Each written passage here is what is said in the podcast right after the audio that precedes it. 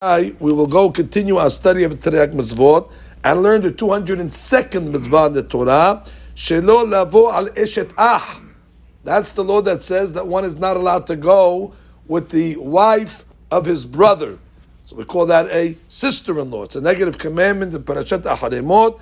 Pasuk says, Ervat eshet achicha lo tegaleh. And that's Perik Yudchet, Pasuk Tedvav. Now, when it talks about the wife of his brother, what type of brother are we talking about? It doesn't matter if it's a brother from the father, meaning a paternal brother, or it's a half-brother from the mother. It doesn't matter if his brother married this girl, or if it's only znut. It doesn't matter. She's considered eshet ah.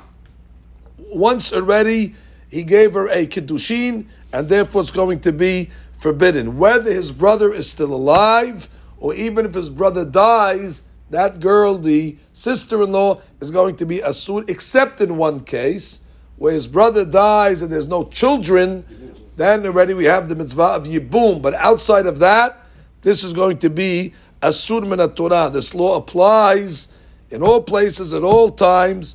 If the brother was still alive and the fellow went with his sister-in-law, then the punishment is Chenek, like any Eshet Ish. Every Eshet Ish is considered punishable by Chenek.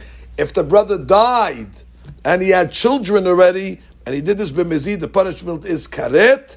And of course, if he did it b'shogeg, he's going to be Chayav Chatat. So again, this is all talking about with children already. But once there is no children, then we get into a separate mitzvah, which is the mitzvah of Yibum. Again, Rabotai, you see from all these mitzvot how careful the Torah is, and a lot of these things are chukim. On one hand, you have a situation where the sister-in-law is punishable by karet, and then all of a sudden, in a certain situation, it turns into a mitzvah.